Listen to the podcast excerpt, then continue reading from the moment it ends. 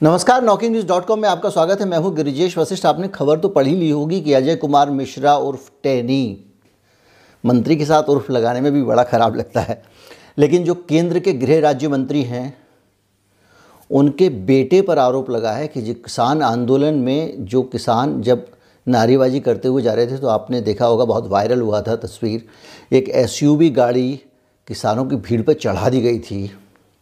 उस मामले में जो एसआईटी बिठाई गई थी, उसकी जाँच रिपोर्ट आई है, जिसमें कहा गया है कि अजय मिश्रा टेनी के बेटे ने जानबूझकर साजिश करके किसानों को कुचलने का काम किया था और इस काम के लिए एस को भेजा गया था। ये गंभीर आरोप है।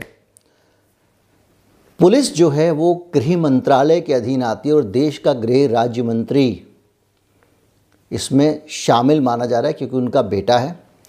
अभी फर्दर जाँच होगी तो अजय मिश्रा टेनी भी इसमें फंस सकते हैं, क्योंकि कुछ ही दिन पहले अजय मिश्रा टेनी ने धमकी भी दी थी किसानों को।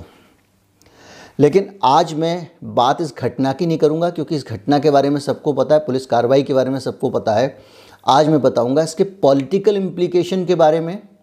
बीजेपी के अंदर इसका क्या असर पड़ने वाला है, बाहर क्या असर पड़ने वाला है, बीजेपी की राजनीति का इतिहास क्या है, और किस तरह से बीजेपी के अंदर का जो भूचाल है, वो उससे ज़्यादा तेज़ होने वाला है।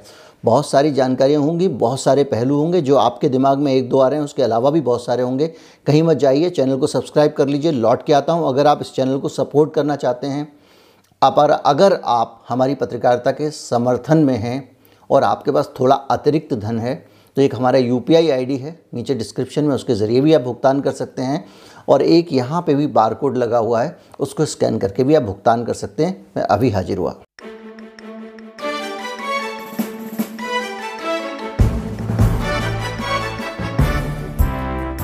ये कुछ कुछ ठीक वैसा घटनाक्रम चल रहा है जिसमें अजय मिश्रा टेनी के फंसने का बहुत गहरा मतलब है, उसके कई नेतार्थ हैं। राजनीति में आप जानते हैं, हर चीज़ के बहुत मतलब बहुत नेतार्थ होते हैं। और जो समझदार होते हैं, लोग होते हैं, उन्हीं नेतार्थ को, उन्हीं परसेप्शन को लेकर खेलते हैं। देखिए, नेता के बारे में क्या कहा जा रहा है, ये उसका पब्लिक परसेप्शन है और किसी भी पार्टी के बारे में जो पब्लिक परसेप्शन है, आम आदमी की नज़र में उसकी छवि है, वो जैसे जैसे बनती बिगड़ती है वैसे वैसे राजनीति तय होती जाती है।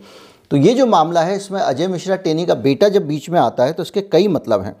कुछ लोगों ने सलाह दी है कि ये विपक्ष के लिए बहुत अच्छा मसला हो सकता है कि अगर उस मसले पे वो गृह मंत्री के, गृह राज्य मंत्री के इस्तीफे पर अड़ जाएँ तो बीजेपी की स्थिति बहुत ख़राब होने वाली है। बीजेपी अपने मंत्री को बचाने की कोशिश करेगी और इस बहाने किसानों के ऊपर अत्याचार का, किसानों को गाड़ियों से कुचलने का मसला बनता जाएगा और देश भर के किसानों में एक माहौल बनेगा जो बीजेपी नहीं चाहती है। और अगर बीजेपी नहीं चाहती है ये माहौल बने तो जो स्पेशल इन्वेस्टिगेटिव टीम बनी है एसआईटी बनी है, वो किसकी है? उत्तर प्रदेश पुलिस की है। और इतनी राजनीति तो योगी आदित्यनाथ भी जानते हैं, उत्तर प्रदेश की सरकार भी जानती है, उत्तर प्रदेश का गृह विभाग भी जानता है। जो आधी रात को उठ के अलीगढ़ में एक रेप पीड़ित की लाश को जलाने की कोशिश कर सकते हैं, ताकि पोस्टमार्टम रिपोर्ट में सच्चाई सामने ना आए। वो लोग कुछ भी कर सकते हैं, क्या वो एसआईटी की रिपोर्ट को प्रभावित नहीं कर सकते थे? क्या वो टेनी के बेटे को बचाने के लिए एसआईटी की जाँच में कोई झोल या ढील नहीं छोड़ सकते थे? ये सोचने वाली बात है कि योगी के होते हुए बीजेपी की सरकार उत्तर प्रदेश में होते हुए एसआईटी की जाँच होती है और उसमें केंद्र का बीजेपी का गृह मंत्री, उस तक उस तक उसकी लपटें पहुँचती हैं उसका बेटा तो सीधे सीधे आरोपी बन जाता है। इसके दो मतलब हो सकते हैं। एक मतलब तो ये हो सकता है कि दुनिया में धरती पे राजा हरिश्चंद्र के बाद सबसे ईमानदार बीजेपी की सरकार है। और बीजेपी के राजकाज में किसी भी प्रकार का कोई मैनिपुलेशन नहीं होता। सब कुछ कानून के मुताबिक चलता है। एक मतलब तो ये हो सकता है। इस मतलब को आप स्वीकार करेंगे, मुझे नहीं पता, लेकिन मैं नहीं कर सकता। दूसरा मतलब ये हो सकता है कि योगी आदित्यनाथ की सरकार ये चाहती रही हो कि अजय मिश्रा टेनी वाला जो मसला है, उसको जितनी ज़्यादा हवा दी जाए उतना अच्छा है क्योंकि जो गुजराती इंटरफियरेंस है, जो गुजराती हस्तक्षेप है उत्तर प्रदेश में, ये उस पर रोक लगाता है। अजय मिश्रा टेनी को केंद्रीय गृह मंत्रालय में जब लिया गया था, राज्य मंत्री बनाया गया था तो योगी आदित्यनाथ की सलाह उसके लिए नहीं थी, बल्कि योगी आदित्यनाथ के बारे में ये बताया जाता है, ये कहा जाता है, ये आम धारणा है, जो गलत भी हो सकती है कि योगी जी ब्राह्मणों को बहुत पसंद नहीं करते हैं। और इसीलिए टेनी साहब को केंद्र में लाया गया कि उत्तर प्रदेश में ब्राह्मणों की जो बड़ी संख्या करीब करीब ठाकुरों से दो गुना है। उसको शांत रखा जाए। और दूसरा ये था कि वो उत्तर प्रदेश में मोदी जी कुछ चेक्स एंड बैलेंसेस करना चाहते थे, उनको लगता था कि यूपी की राजनीति में अपने लोग भी होना चाहिए। और जब अपने लोग होना चाहिए तो अरविंद कुमार शर्मा, गुजरात बैच के अधिकारी, उनको अपने रिटायरमेंट से एक दो साल पहले ही केंद्र से उत्तर प्रदेश में भेज दिया जाता है। और इसीलिए भेज दिया जाता है कि कुछ लगाम रहे योगी जी के ऊपर। उनको सीधे विधान परिषद में भेज दिया जाता है और ये अटकलें लगाई जाने लगती हैं कि उत्तर प्रदेश में योगी आदित्यनाथ का विकल्प आ गया है। हो सकता है उत्तर प्रदेश चुनाव से पहले सबको खुश करने के लिए योगी जी की तरह इनको लगा दिया जाए और उनके उप मुख्यमंत्री बनने की खबरें भी कई अखबारों में छपती हैं और बाद में पता चलता है कि उनको लखनऊ से ही दूर फेंक दिया गया है। उनको कह दिया गया है कि आप जाइए। और मोदी जी के विधानसभा और लोकसभा क्षेत्र की आप देखभाल कीजिए, बनारस का इंचार्ज बना दिया उनको। योगी जी के ये बगावती तेवर, आप ताज़ा घटनाक्रम पे जाएँ तो ताज़ा में मिल जाएँगे, पुराने घटनाक्रम पे जाएँ तो पुराने में मिल जाएँगे। याद दिलाना चाहता हूँ, ये वही योगी जी हैं जिन्होंने कह दिया था कि अगर उनको पर्याप्त मात्रा में टिकट नहीं मिलते 2012 में तो वो खुद हिंदू वाहिनी के बैनर तले खुद अपने उम्मीदवार लगाए, लड़ाएँगे। और वो किसी भी तरह से बीजेपी के दाव में भी नहीं आते हैं और आरएसएस के दाव में भी नहीं आते हैं वो वो है योगी। योगी जी वो आदमी है जिनको कोई फ़र्क नहीं पड़ता कि कौन कितनी बड़ी हस्ती है, वो अपनी चाल चलते हैं। योगी जी उत्तर प्रदेश में कैसे आए, कैसे मुख्यमंत्री बने? कोई बहुत ज़्यादा विधायकों का उनके प्रति समर्थन था? नहीं था। योगी जी के मुख्यमंत्री बनने के पीछे क्या उससे पहले योगी के तौर पर, उनको मुख्यमंत्री के तौर पर प्रोजेक्ट किया गया था? नहीं किया गया था। क्या एक बड़े समुदाय के प्रतिनिधि हैं? किसी एक ऐसी जाति से आते हैं जिसको हो नहीं, मनोज कुमार सिन्हा को उत्तर प्रदेश का मुख्यमंत्री बनाया जाना था। सारे के सारे समीकरण उनके पक्ष में थे। अचानक आरएसएस बीच में एंटर करता है उसकी एंट्री होती है। उसको एक उग्र हिंदू चेहरा चाहिए होता है और वो योगी आदित्यनाथ को मुख्यमंत्री बना देता है। योगी आदित्यनाथ के मुख्यमंत्री बनने के साथ ही दिल्ली में इसकी बेचैनी होती है। मैं पहले भी आपको वीडियो बना के बता चुका हूँ कि जो जो वादे चुनाव जीतते ही किए जाएँगे, ये शपथ ग्रहण के साथ ही जो बयान दिया था योगी जी ने, उन वादों को पूरा नहीं करने दिया गया। ब्यूरोक्रेट्स की संपत्ति की घोषणा होगी।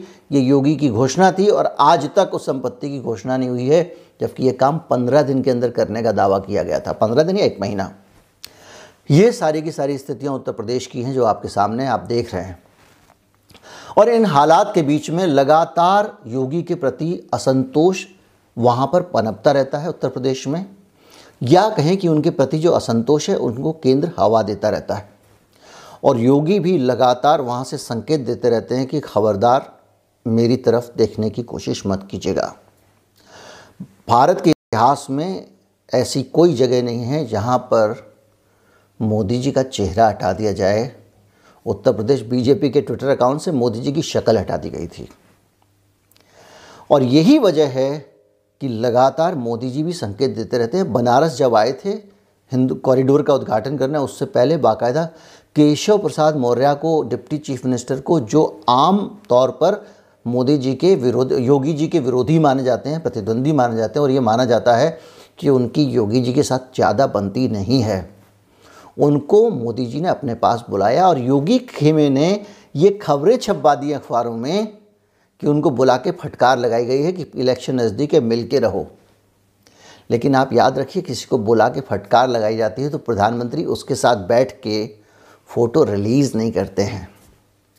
अगर डिप्टी सीएम जाता है और मोदी मोदी जी से बात करते हैं, उसके बाद मोदी जी जब आते हैं बनारस दौरे पर और उनके आसपास किसी भी फ़ोटो में योगी दिखाई नहीं देते हैं तो दिन भर में धमाका शुरू हो जाता है। सोशल मीडिया कहने लगता है कि योगी को दूर कर दिया गया योगी लॉन्ग शॉट में है।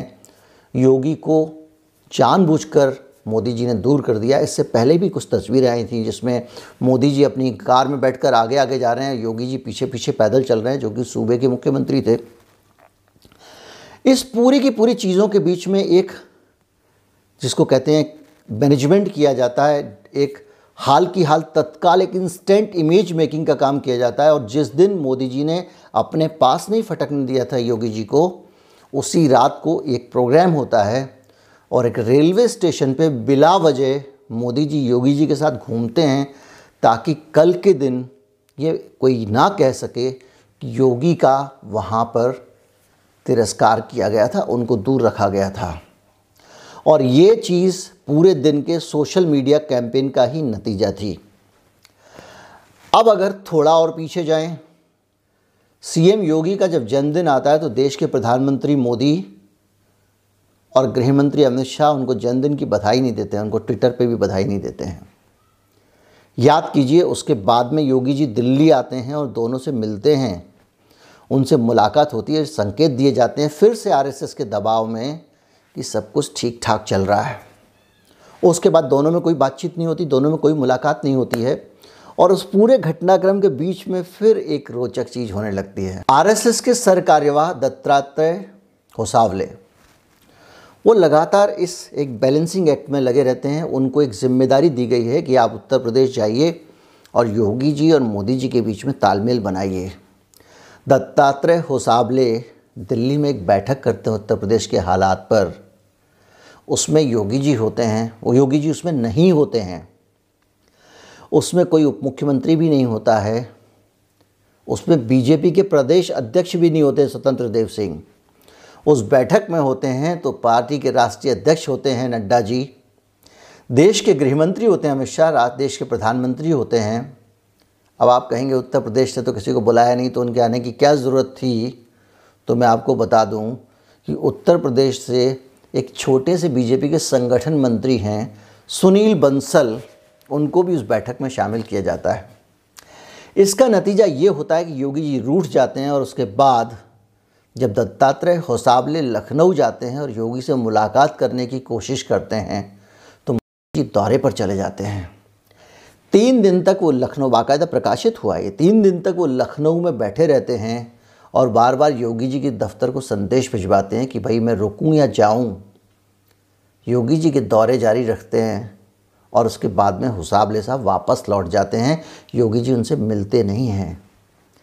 ये वो कहानी है। आप याद कीजिए एक्शन फ़िल्म कोई पुराने ज़माने की या नए ज़माने की जिसमें लकड़ी का एक लट्ठा बह रहा है और उस लकड़ी के लट्ठे पर दो हीरो और विलेन गुत्थम गुत्था लड़ रहे हैं उनकी चुनौती ये है कि ये लट्ठा डूब ना जाए नहीं तो दोनों मरेंगे। एक हिचकोले खाती गाँव ना, नाव के बीच में दंगल चल रहा है। नाव को डूबने से भी बचाना है और दुश्मन से हिसाब भी पुख्ता करना है। यही उत्तर प्रदेश में हो रहा है। चुनाव सिर पे हैं। अगर संकेत गलत जाता है तो पार्टी चुनाव हार सकती है और चुनाव हार जाए योगी तो इससे खुशी की बात कुछ नहीं होगी दिल्ली वालों के लिए, लेकिन दिल्ली वालों के लिए इससे बड़ा टेंशन भी कोई नहीं है, क्योंकि योगी अगर हारता है तो 2024 बचाना बीजेपी के लिए संभव हो जाएगा। क्योंकि उत्तर प्रदेश हारने का मतलब है एक बड़ा संदेश जाना कि देश की सरकार कमज़ोर हो गई है। मैं उस पूरे गणित पे जाना नहीं चाहूँगा, जो मोदी के बाद कौन बनेगा इसको लेकर चल रहा है। जिसमें अमित शाह और योगी के बीच में एक तरह की प्रतिद्वंदिता की बातें आ रही हैं। उन सब चीज़ों में जाना नहीं चाहूँगा, लेकिन मैं इतना ज़रूर कहूँगा ये जो योगी बनाम मोदी का जो पूरा का पूरा गणित चल रहा है, जो अंदर की सुर फुटबॉल चल रही है। मीडिया नहीं दिखाएगा, मीडिया पंजाब ले जाएगा आपको, बोलेगा कि वो सिद्धू का चल रहा है और चन्नी का चल रहा है, या किसी और राज्य में ले जाएगा, वहाँ पे बार बार राजस्थान में जैसे हो जाता है जरा जरा सा मैं उठा, वो वहाँ ले जाएगा। मीडिया आपको सब नहीं दिखाएगा, क्योंकि ये ऐसी चीज़ें हैं जिनको दिखाने से मीडिया को भी देख लिया जा सकता है। अब मसला क्या हो गया है? मसला हो गया है ब्राह्मण बनाम ठाकुर का। और ये मसला खड़ा कर दिया गया है योगी को दबाव में लेने के लिए। आठ दशमलव आठ प्रतिशत कुल जो है ठाकुर हैं उत्तर प्रदेश में। चौदह प्रतिशत ब्राह्मण हैं। इसके अलावा योगी जी के पास में एक अपना बड़ा बेस भी है जो नेपाल से लेकर और बाकी जगहों पर उनके मठ के कारण उनके समर्थक हैं। तो उस पूरे बेस के बीच में ये जो मसला आ रहा है, इसमें बार बार कहीं ना कहीं से बीजेपी ब्राह्मणों को पैसिफाई करने की कोशिश करती है। केंद्रीय चुनाव आयुक्त तो बनाया तो एक ब्राह्मण को बना दिया। उत्तर प्रदेश से तीनों चुनाव आयुक्त हैं। चुनाव भी होना है वहाँ पे। कुछ नहीं तो आप जो है वो केंद्र से उठा के एक अरविंद कुमार शर्मा जी को भेज देते हैं।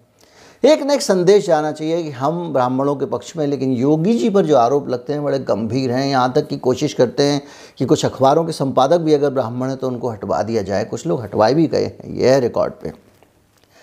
वो हर तरफ़ से कोशिश करते हैं, वो लोगों को हटा देते हैं, वो अपने आसपास छिटकने नहीं देते हैं। जहाँ जो मौका यहाँ तक कि जो मुठभेड़ें हुई हैं, उनमें भी ब्राह्मणों पर ज़्यादा निशाना साधा गया है, ऐसे आरोप लगे हैं। और ब्राह्मणों के अंदर नाराज़गी इस बात को लेकर भी है कि जहाँ पे जो भी डेवलपमेंट कर रहे हैं आप, चाहे आप इलाहाबाद में कर रहे हैं, चाहे आप बनारस में कर रहे हैं, ब्राह्मण को एक सिरे से आप लपेट देते हैं क्योंकि सबसे ज़्यादा प्रभावित वही जाति, वही वृत्ति, वही रोजी रोटी हो रही तो उस बात से वो लोग नाराज़ उनके मंदिर टूट रहे हैं। तो ये पूरा का पूरा जो गणित चल रहा है, इस पूरे गणित के बीच में, अब ये जो पूरा मसला है, ये ब्राह्मण बनाम क्षत्रिय का मसला इतना ज़्यादा उलझ गया है कि आप सोचिए जितिन प्रसाद को लेकर आए, राजनीति के अंदर उत्तर प्रदेश की कांग्रेस से तोड़ के लाए गए, वो ब्राह्मण नेता हैं। उन्होंने सबसे ज़्यादा मोर्चा खोला तो इस बात पे खोला था कि उत्तर प्रदेश में परशुराम जयंती की छुट्टी क्यों कैंसिल कर दी गई।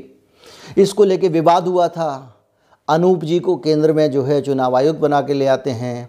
वो वाला मिश्रा है, आप लगातार पूरी तरह से ये एक फेब्रिकेशन हो रहा है इस तरफ़ से, केंद्र की तरफ़ से। और जो उप मुख्यमंत्री हैं दोनों के दोनों, वो भी अपना जो है किसी ना किसी तरह से लगे हुए हैं और ये भी कहा जा रहा है कि बड़ी संख्या में विधायक उप मुख्यमंत्री और मंत्री भी इस बात से नाराज़ हैं कि योगी जी बहुत ऑटोक्रेटिक हैं। वो अपने दो चार आसपास के ब्यूरोक्रेट्स के अलावा किसी की सुनते नहीं हैं। और यही वजह है कि बहुत सारे विधायक भी अपने आप को बड़ा वंचित सा महसूस करते हैं, वो भी चाहते हैं कि योगी जी किसी तरह से चले जाएँ तो वो भी बीच बीच में जाके कान फूकते रहते हैं और वो अपने काम में लगे रहते हैं। और इस पूरे गणित के बीच में अगर आप देखें तो कुछ मामले ये भी सामने आते हैं कि अजय मिश्रा टेनी चूँकि ब्राह्मण हैं तो उनके बेटे के ऊपर तो एसआई ने एसआईटी ने फाइंडिंग निकाल के उनको दोषी घोषित कर दिया। लेकिन कुलदीप सिंह सेंगर का जब मामला आता है तो यूपी की सरकार उनको बचाने की हर संभव कोशिश करती है। अगर अदालत का हस्तक्षेप नहीं होता तो बहुत सारी चीज़ें हैं जो सारी की सारी इस तरफ़ ले जा रही हैं कि जैसे जैसे ये चुनाव की तरफ़ बढ़ रहा है मामला जैसे जैसे चुनाव नज़दीक आ रहे हैं, पार्टी की ये अंदरूनी रस्साकशी है, ये बढ़ती जा रही है। सबसे बड़ा मसला ये है कि जिस योगी को हमने सीधे मुख्यमंत्री बना दिया जिसका कहीं नाम भी नहीं था। ठीक उसी तरह से जैसे इन्होंने हरियाणा में बनाया, दूसरी जगहों में बनाया, वो योगी हमको सलाम क्यों नहीं करता है? वो अपने आप को 2024 के मुख्य प्रधानमंत्री के तौर पर प्रोजेक्ट करने की कोशिश क्यों कर रहा है? सोशल मीडिया पे एक अलग से सोशल मीडिया कैंपेन क्यों चल रहा है कि अब अगला प्रधानमंत्री योगी जैसा होना चाहिए? ये तकलीफ़ है। और इस पूरी तकलीफ़ के बीच में मोदी जी जो हैं वो सब तरफ़ से घिरे हुए हैं। अवजय मिश्रा वाला जब मामला हुआ है, इस पर घेराबंदी होगी, ज़बरदस्त मोदी जी की सरकार की होगी। मोदी जी इस्तीफ़ा नहीं दिलाएँ तो मुसीबत दिलाएँ तो ब्राह्मण नाराज़ हो जाएँगे। ये पूरा का पूरा गणित है और एक उलझी हुई कैसेट है जिसको पूरा साफ़ करके जब तक आप ठीक करके चलाएँगे नहीं, म्यूज़िक नहीं निकलेगा। और चुनाव का जो म्यूज़िक है, वो खतरे की घंटी की तरह भी बच सकता है। उम्मीद करता हूँ मेरा मेरा एनालिसिस आपको अच्छा लगा होगा, अगर आपको मेरा विश्लेषण अच्छा लगे तो उसको ज़्यादा से ज़्यादा लोगों तक पहुँचाएँ।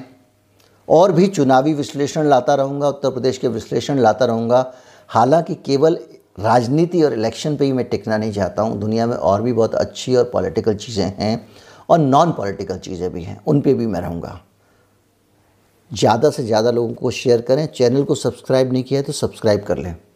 नमस्कार, जय हिंद।